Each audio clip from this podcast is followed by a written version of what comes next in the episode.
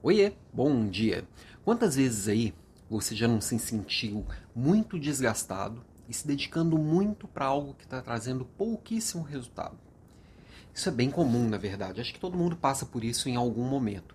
Isso, na minha visão, é reflexo da falta de clareza. Muitas vezes, quando a gente não sabe a direção, a gente compensa com excesso.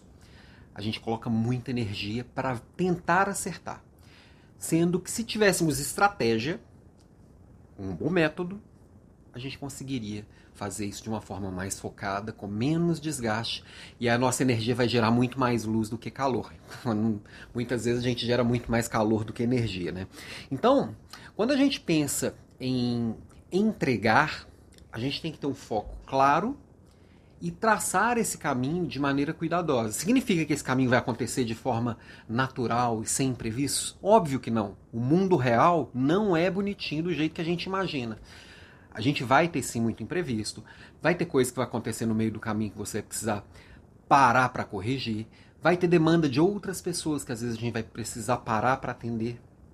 Ontem nós falamos aqui, não faça da sua prioridade a minha prioridade. Às vezes a gente vai ter que cuidar da prioridade do outro também já que a gente faz parte de um grupo e de uma comunidade, que a gente tem que entregar para essa comunidade para a gente conseguir fazer parte daquilo e o resultado do todo sempre tem que ser positivo.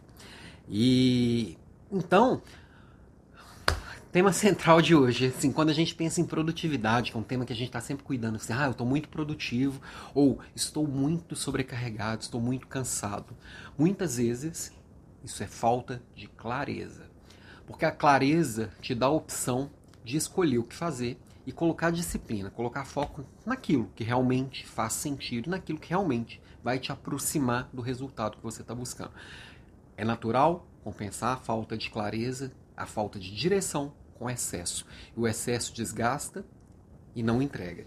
Então, minha provocação de hoje é busca clareza aí e coloque realmente estratégia, busca um método qual técnica de produtividade você está usando para realmente entregar?